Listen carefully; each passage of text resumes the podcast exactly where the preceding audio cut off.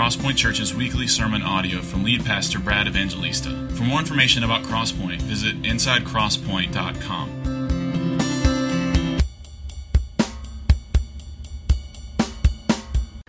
All right, let's pray and ask the Lord to help us. The theme today, I think, of the text is the authority of Jesus. And we as Americans, let's admit it, have a kind of love hate relationship with authority. We love it when it's exercised on our behalf. I mean, this room is full of young military guys who represent sort of the tip of the spear of the supremacy of American military might. And I think we all revel in that and love it. I mean, we love when authority and strength is exercised on our behalf against bad guys or whatever. But we as Americans have a sort of suspicion of authority too, don't we? I mean, that's kind of the whole reason we're here and not in Europe. Because of an overreach of authority of government almost 300 years ago or so, or 1776 or 200 or whatever. Anyway, anyway you get the idea. And I think we, that's a healthy thing. I mean, we, we, we get angry when government and authority overreaches its bounds. But I think we all need to admit, as we're going to work through this text, that that makes us, I think, vulnerable as Americans who have this healthy, sometimes, suspicion of authority it makes us vulnerable to misunderstand Jesus' authority in our lives. And so this is an important passage for us. Let me pray, and then we'll read. Father, thank you for your kindness to us and giving us your word, allowing us to gather. Lord, I pray for these, these people in this room. I, I love them, and I want to serve them well. I pray for my friends in this room who may not yet know Jesus. Lord, would you give them the kind grace and the heart to bow to your authority as their good and gracious and sovereign King? For my friends in this room that are already trusting in Christ, Lord, would you help us understand more what it means to submit to Jesus in every area of our lives? And would you bring glory to your name today as we look at your word? And I pray that you would do this, not because we're good but because Jesus alone is good. And I pray it in his name. Amen.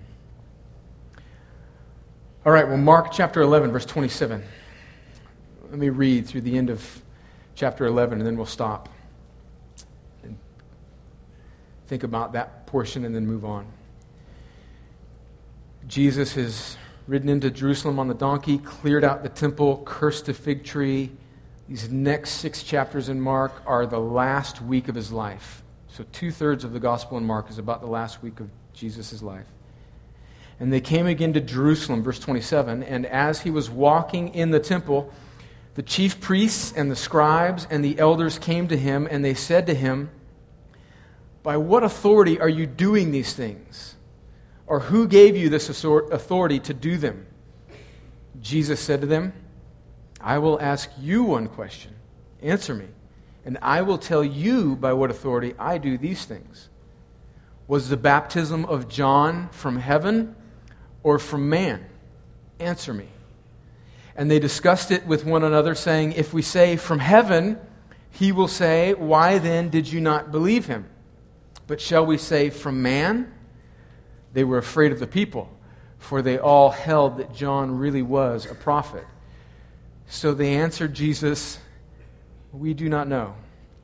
And Jesus said to them, Neither will I tell you by what authority I do these things. So let's just think about this. A couple things that I want us to notice here is that, first of all, this little group, this little conglomeration of the chief priests and the scribes and the elders came together. Maybe you've heard in the scriptures before this word Sanhedrin. That's what this group was. This group was a, um, representatives from all of these sort of three ruling religious factions in Israel. And they comprised representatives from each of these groups. The Sanhedrin, which was sort of like the, the final authority for all religious affairs in the life of Israel. They were kind of like the Supreme Court. And they were a sort of liaison to Rome. So remember that Israel at this time is under the captivity of Rome. And so there's sort of limited political power. They had to do what the emperor of Rome told them to do. But as Rome did with most of the territories that they conquered, they gave them pretty much religious freedom.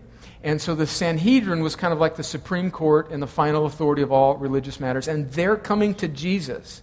And notice that they're not really coming to Jesus to genuinely question him. Rather, they're coming to confront him. I mean, they ask him, By what authority are you doing these things?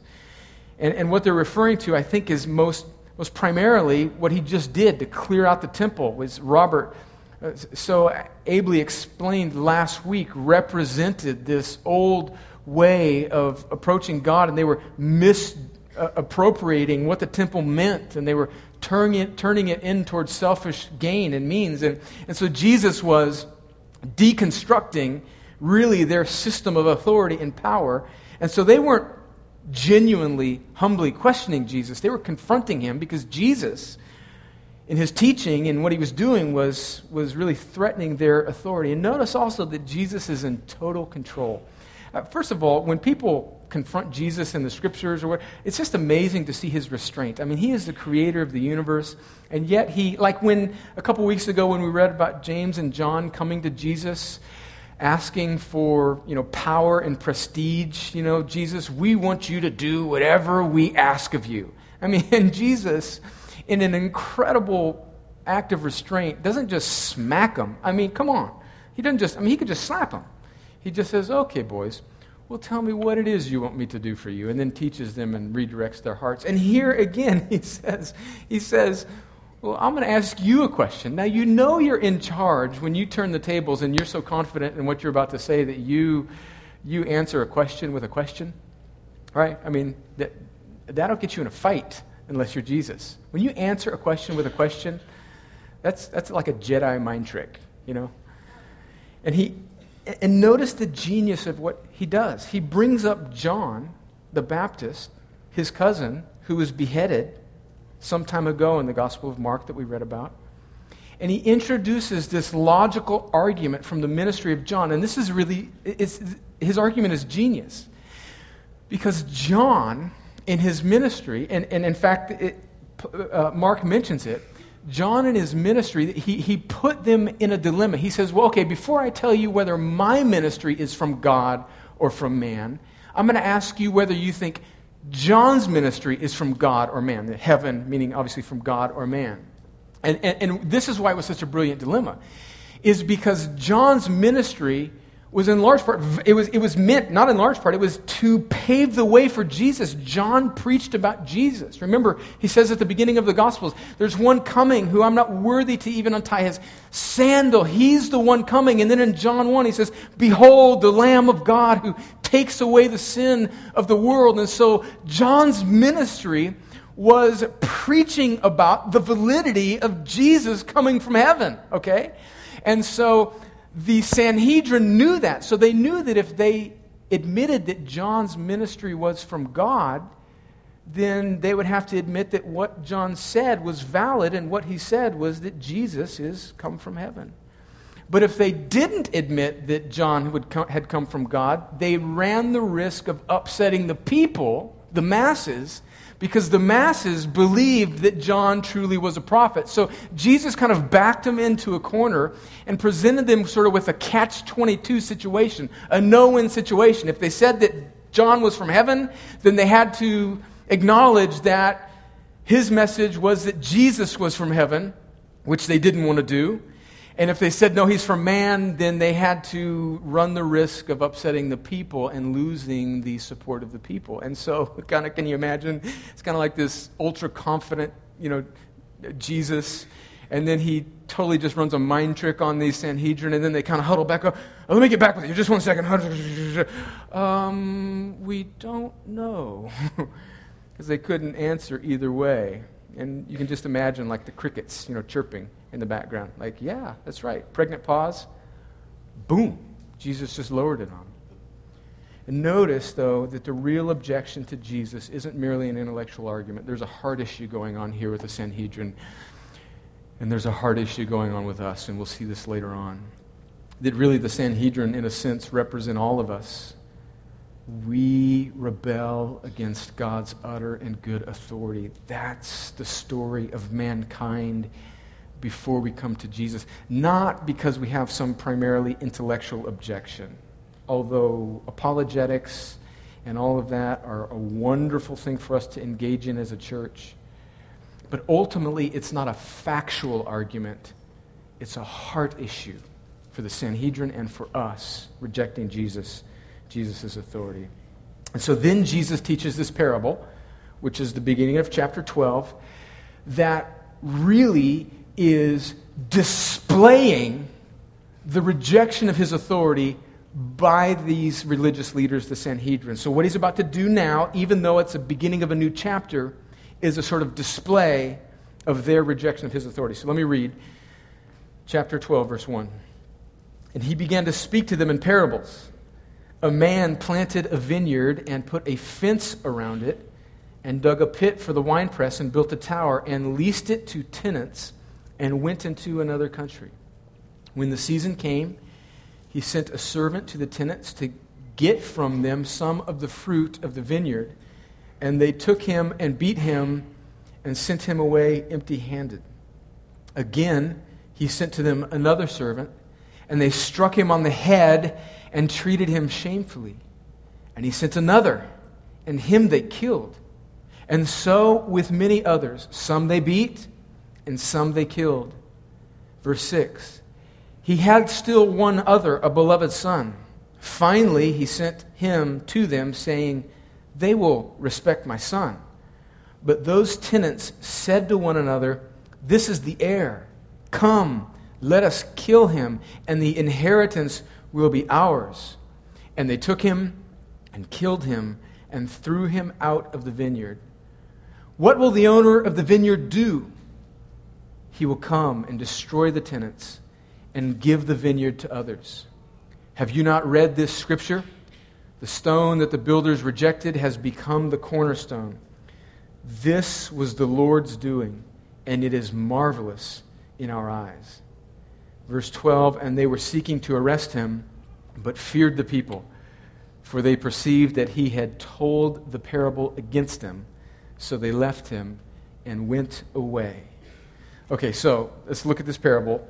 There's not much ambiguity here. Clearly, Jesus is speaking this parable against these religious leaders, the Sanhedrin. In fact, it says that very thing in verse 12. They perceived it, that he had told this parable against him. And that's one thing that they were right about. Jesus was speaking this parable against him. And unlike other parables, this is interesting.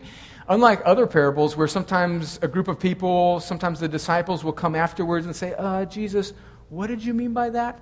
This is one instance where nobody came back to Jesus and asked him what he meant by this parable because it was so clear. So, what is Jesus saying in this parable? A couple things to help us understand. First of all, clearly, the vineyard for these first century listeners, for this crowd that Jesus was speaking this parable to, clearly they would have identified the vineyard as being Israel, as God's people in the Old Testament. So let me just read, don't flip there, but let me just read from Isaiah. And there's many images in the Old Testament that speak of Israel, God's chosen people in the Old Testament, as a vineyard. A, a, he, he, he speaks of them as his vineyard. Isaiah 5, verse 1. Let me sing for my beloved my love song concerning his vineyard. My beloved had a vineyard on a very fertile hill. He dug it and cleared it of stones and planted it with choice vines. He built a watchtower in the midst of it, and hewed out a wine vat in it, and he looked for it to yield grapes, but it yielded wild grapes. And so, so right there, Jesus, it's almost word for word when he speaks about this, this landowner, clearly signifying God, who has made a vineyard for himself, and then he's given uh, charge of taking care of this vineyard to these tenants who clearly represent these religious leaders of Israel these Sanhedrins. And so Jesus is saying that the vineyard represents God's people, Israel. And also, I want us to notice that just as the owner fences off his vineyard, there's a picture here that God also fences off his, his people. In the Old Testament, he fences us off with, with his law, with, with circumcision. And in the New Testament, he fences his people off with, with the gospel, with Jesus, and with the church through, through baptism and the Lord's Supper. And so there's this beautiful picture of, of God, the owner of the vineyard, delineating who his people are. So, in one sense, all people are, are the created children of God, but everybody isn't part of the family of God just because they're a child or, or part of his creation. God has fenced off his people within the Old Testament his word and his law and circumcision, which was all pointing towards the New Testament where God separates a people through his son Jesus and their repentance and faith in him. And God does that even today. And then we see also that just as the owner expected fruit from his vineyard, remember we just read in Mark 12 that, that the owner sent this, this servant to go collect some fruit from this tenant that was taking care of his people. Likewise, God expects his people to bear fruit. I think, in fact, that's what Robert laid out so well last week about this, this, fruit, this fig tree that was fruitless and this temple activity that was missing the point and fruitless. Likewise, again, we see it here that God expects his people to bear fruit in some manner. I think this is important for us to just think about for just a second. I, I, am not saying that, that Christians are made right with God by their works or by what we do. That's not the gospel. In fact, that's the opposite of the gospel. There's nothing that we can do that can save ourselves. We're made right because of Jesus' work, not our own. But when we have truly received Jesus' work, when there is a root of saving faith in our life, there will be some measure of fruit of our salvation. In fact, that's what we read months ago in Mark chapter 4, where the parable of the sower, Jesus says that when the seed of the gospel hits the good soil and it takes root, it will bear fruit 30 fold, 60 fold, 100 fold. In other words, there's varying levels of fruit in different Christians' lives. Some of us, it's maybe, maybe very small, and others, they do great things for the Lord. But to be a Christian is to some degree to bear fruit for God. In fact, Jesus says that very thing in John 15, verse 8. Let me read this. By this my Father is glorified, that you bear much fruit and so prove to be my disciples. So, bearing fruit is proof that we are some disciples. So, so that's kind of religious language that maybe we don't quite grab onto. So, what does it mean for a Christian? What, is, what does that practically mean for a Christian to bear fruit? Well, I think it means to serve God in some identifiable way, that you, you know that you are loving God more than this world. And I think it, it shows itself in several ways in our life. Certainly, Christians still struggle with sin, but if we're truly Christians, we should have a desire to fight sin and to some degree, even though the Christian life sometimes is taking one step forward to take two, or one step backward to take two forward, to some degree, we should expect to see some progress in our ability to fight sin, some progress in our sanctification. That's, that's part of what bearing fruit is. It's also, a fruit is a love of God and a desire to know His Word, a desire for the things of God, and a desire to love God and His mission and His people and people that don't know Jesus. So, here's, a, here's, here's just kind of a, a diagnostic question. And this is wildly unpopular in a region where a lot of people grow up having a very thin association with Christianity but assume they're Christians just because their grandma played the organ at some church or their great uncle was a deacon somewhere.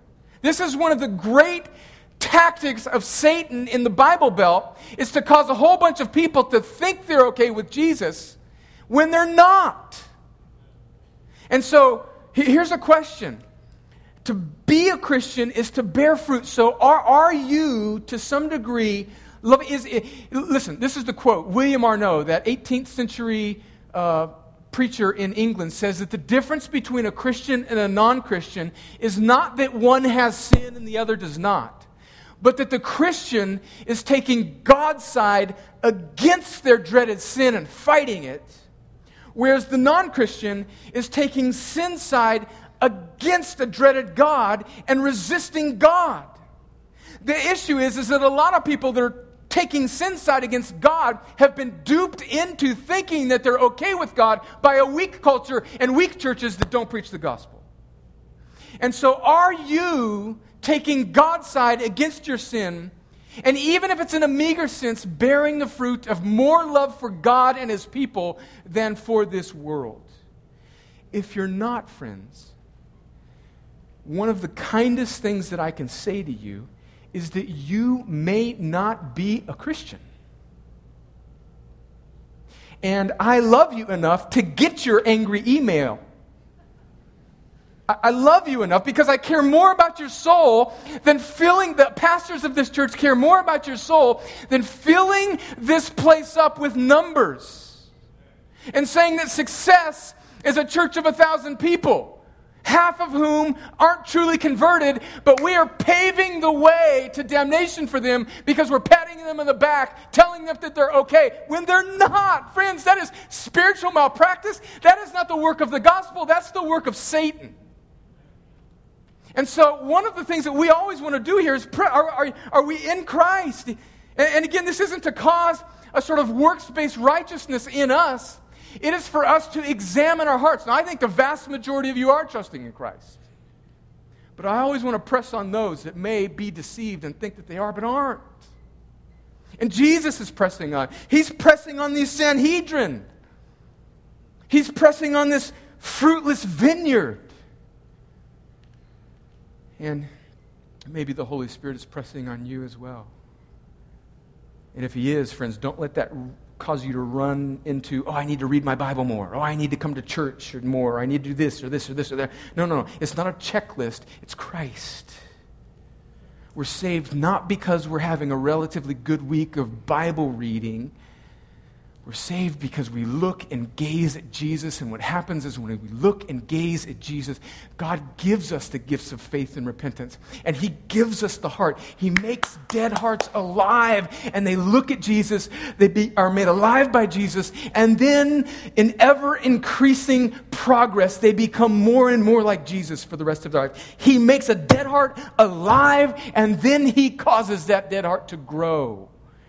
And we'll talk about how he does that. So, friends, I'm not asking you to run off and doubt where you are. I'm asking you if the Holy Spirit is pressing on you right now, look to Jesus, not to yourself.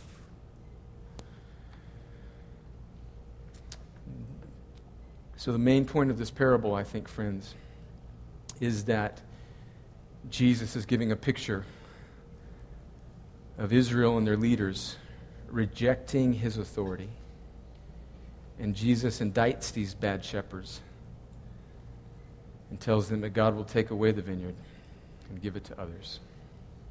So, two truths, very, very briefly, that I think this passage teaches us. One is that Jesus, listen, this isn't rocket science. This is, uh, it just very simply comes out of the text. Jesus has all authority in heaven and earth. In fact, that's what Jesus says at the end of the Gospel of Matthew, the beginning of the Great Commission, Matthew 28 18. All authority in heaven and earth has been given to me. This is a theme throughout Mark. In fact, it's a central, central theme that Mark has been very careful to build up to this point that Jesus has authority over all things. We've seen in the beginning chapters of Mark where he was healing masses of people that Jesus has authority over sickness and disease. We see that he has authority over demons and evil spirits. Remember in Mark 5, one of my favorite stories in the whole Bible, where he, he cures that man who was out in the, the, the wilderness, breaking chains and shackles, and Jesus, with one word, causes that legion of demons to flee. All that, friends, is showing us that Jesus has authority over the spiritual realm. He has authority over storms and weather. He has authority over unbroken donkeys. And he even has authority over fig trees. But most prominently, he has authority to forgive sins. And he even has authority over death itself. Jesus has all authority in heaven and earth. And Mark, this is a clear theme of Mark. In fact, it begins with Jesus as the king who has come. His kingdom has come. His kingdom has broken into this world. And he reigns. And Wayne quoted it as he was praying just a moment ago, Colossians 1 16. For by him All things were created in heaven and on earth, visible and invisible, whether thrones or dominions or rulers or authorities, all things were created through him and for him. So, so that includes the Republicans and the Democrats. That includes Israel and Babylon. That includes the Pharaoh and Moses. Do you see that? That includes the President of the United States and the President of North Korea. Do you see that it's all authority, all people, all rulers everywhere are under Jesus' authority? In fact, the authority that they have was given to them by Him. But, and friends, this is a key to understanding the Bible well. So listen, if you've zoned out and you're still worried about maybe rain falling or whatever, tune in on this one because this will be a very helpful key for you to understanding how to read the Bible. A very important thing for you to understand about the Bible is there is this tension all throughout the scriptures. And theologians have phrased it as a sort of already but not yet aspect to the reign of God. So in one sense, Jesus has already come and established his reign. Mark 1:15. The kingdom of God is at hand. Jesus is the king. Where the king is, is the kingdom. So, in one sense, all of these things that we read about, about Jesus' rule and authority and providence over all things and all authorities and all rulers and all dictators and all presidents and every life, is true. It is certainly true. Jesus reigns already.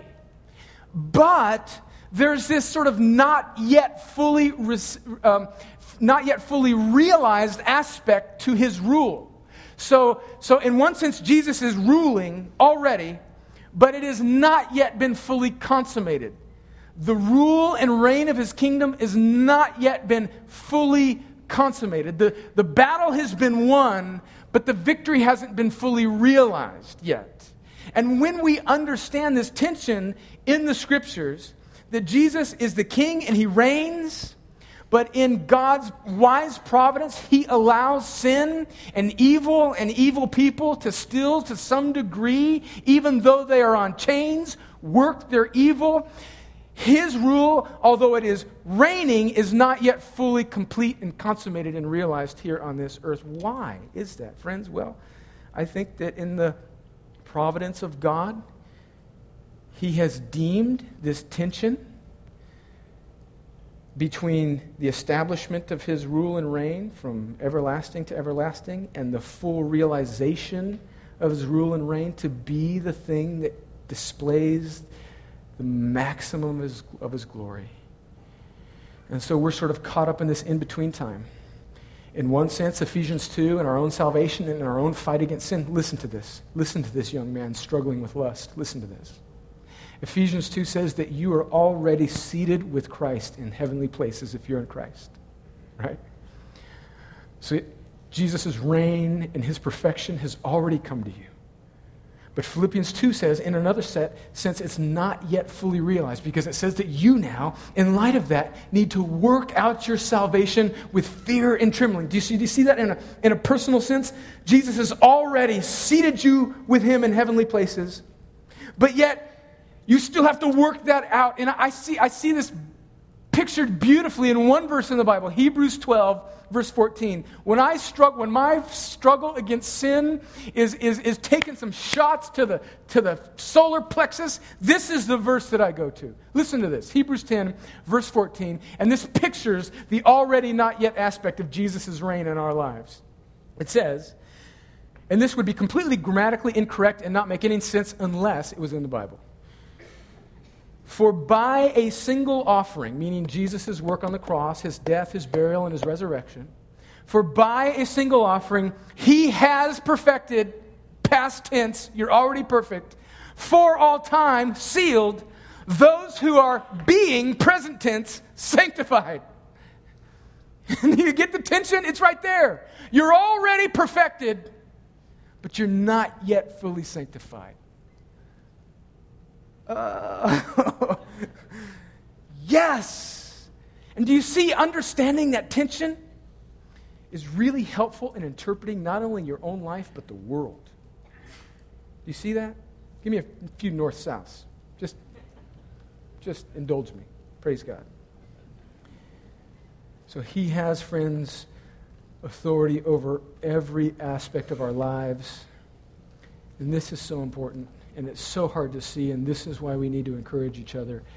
He always exercises his authority towards his people, meaning those that are trusting in Jesus. He always exercises his authority towards his people for their good and eternal joy. You see, Jesus is not like the broken authority of this world.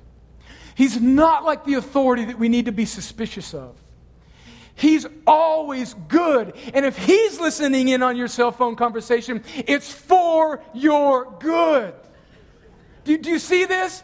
And do you see how we're suspicious of authority and we think that somehow Jesus is against us? But, friends, if you're in Christ, even if He is chastening you, even if He is making your the taste in your mouth for sin bitter. He is doing it for your good and eternal joy.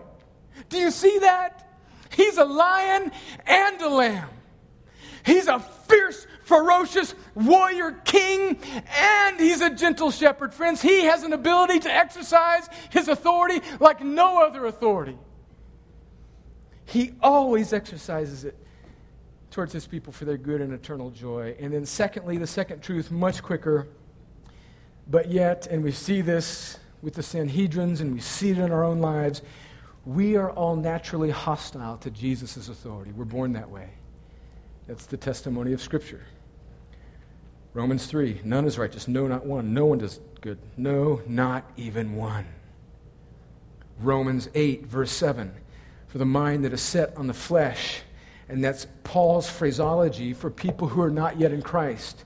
For the mind that is set on the flesh, in other words, a person who's not a Christian, is hostile to God.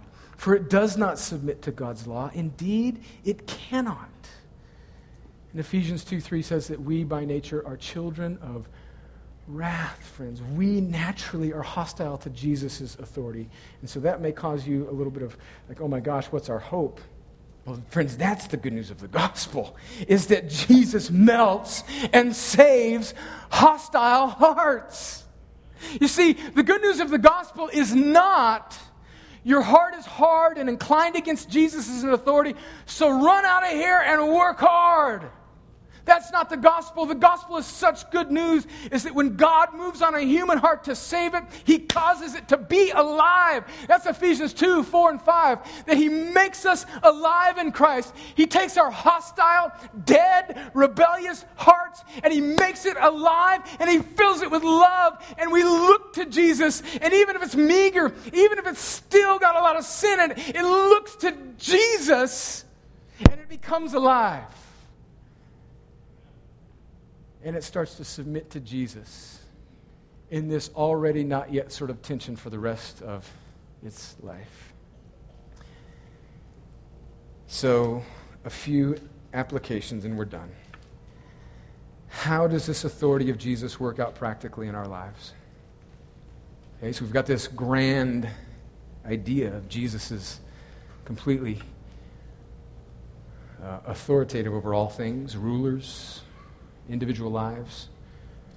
Friends, He's sovereign over two subatomic particles colliding together on the far edges of an infinite space. There's not a bird that falls to the ground, there's not a hair on your head that He's not sovereign over. But how does that actually work out in our lives? Three thoughts, not exclusive. One, his authority works out in our lives through the Bible, through the scriptures. Folks, it's just this simple.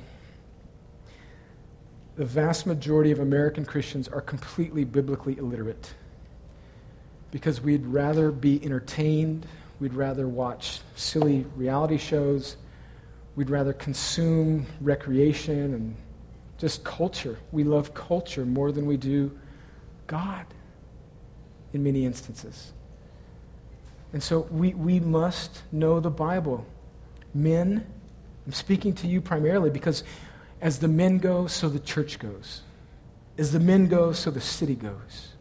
As the men go, so the nation goes. Men, we've, we've got to be men that know our Bibles. Do not be the guy that doesn't know anything about your Bible. Bring it to church. Lay it open on your lap. Read it to yourself. Read it to your family.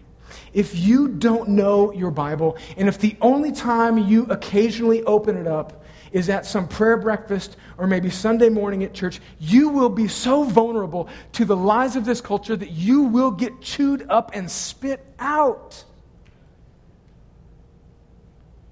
This is what the scriptures say about the Word of God and its power in our lives. Psalm 19, verse 11 I've stored up your word in my heart that I might not sin against you. James 1, verse 21 Put away all filthiness and rampant wickedness and receive with meekness the implanted Word of God, which is able to save your souls. Friends, we cannot write ourselves out of Scripture. Don't be the type of person that always sees yourself as the exception to the rule. We deceive ourselves by telling ourselves that God understands my situation, even though the Word directly speaks against it.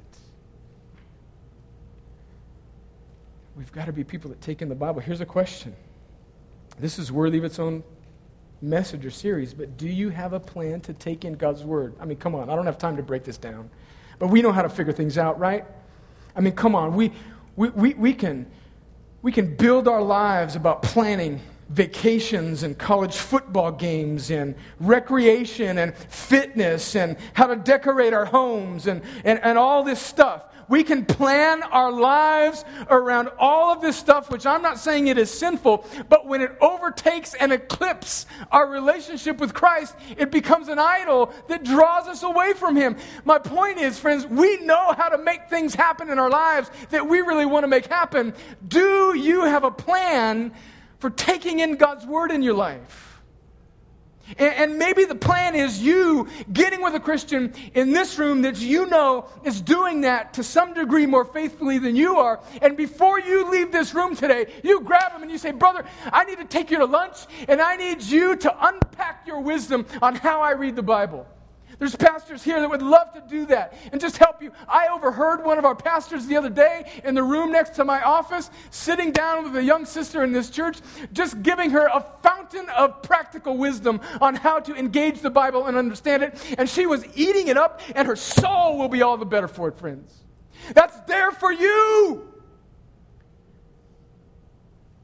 Take it in. Do you have a plan? Do you have a plan? Otherwise, friends, the enemy will shred you. He will shred you. Through the Bible. Secondly, through the church. And by that I mean not just a nebulous, ambiguous idea of the church, but through life in the local church. We see again in the New Testament, again and again, this picture of the body of Christ helping each other live for Christ.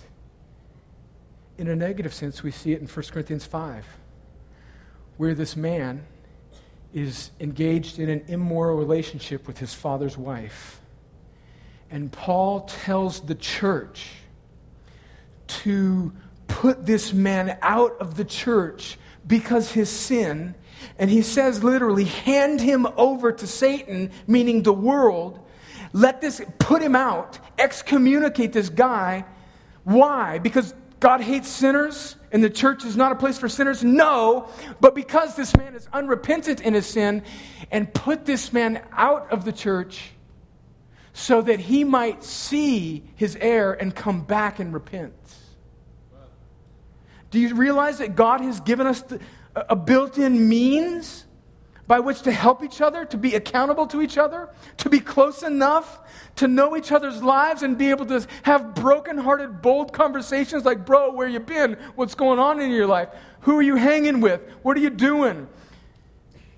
God has given the local church the people in this room. And here's the difference between life in the local church and just friends with other Christians that may are in the community. That's wonderful. I commend that. I commend Somebody have a microphone for me to finish this up? Keep popping. Somebody give me a microphone. There. Oh, there it is, right here. Thank you, Kwame. I commend friendships with other Christians.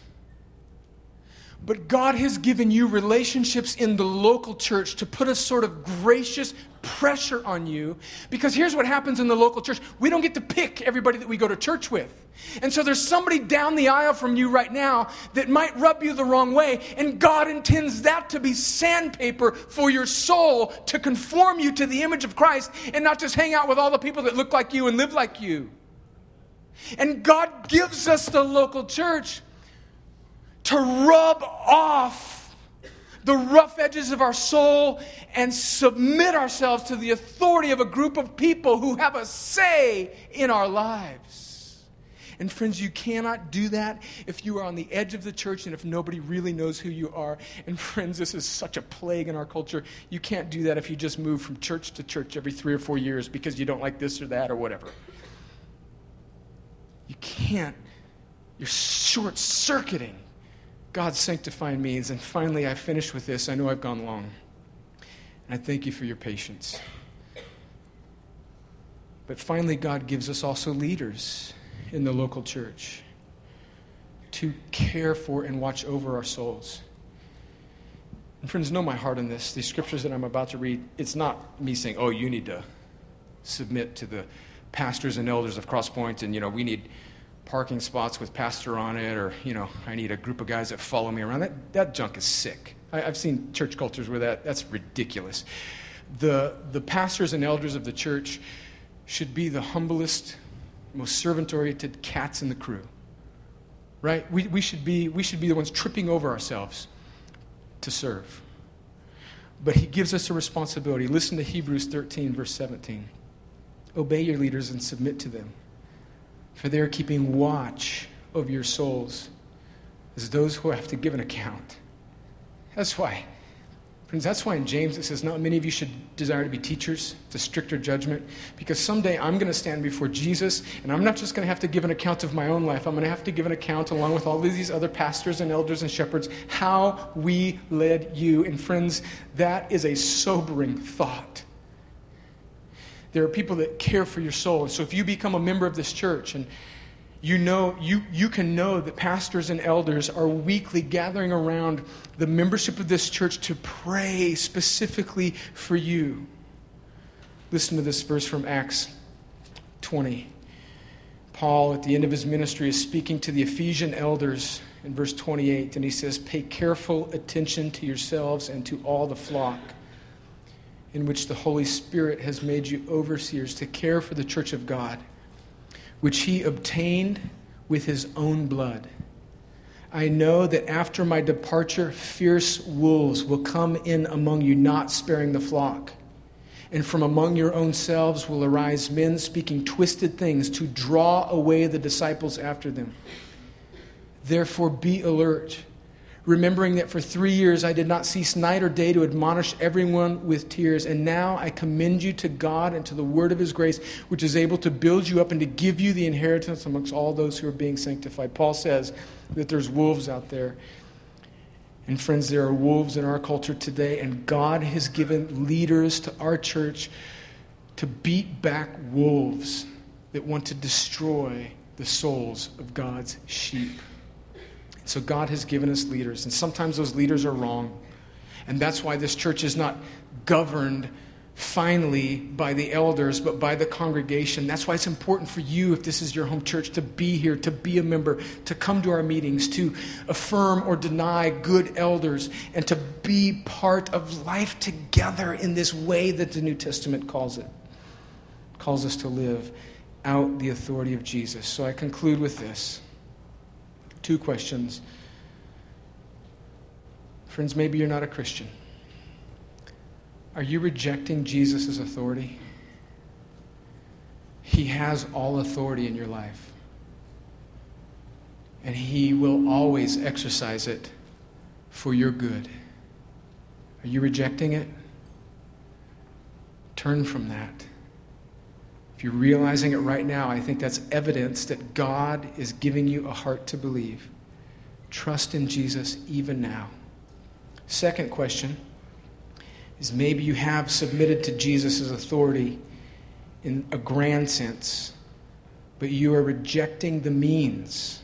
In other words, his Bible, his church, his leaders, shepherds that he's given to care for your soul. You are rejecting and neglecting those means by which he works out his authority in your life. Do you need to submit to Jesus' authority in a deeper and more practical biblical way? Thanks for your patience, friends. I know it's been a long Sunday.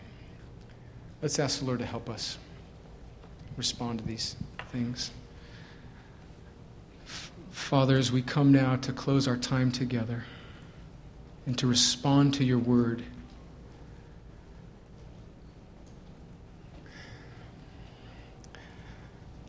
I pray that you'd give us a kind grace that we would not react to Jesus' authority like a typical American, but that we would bow our heart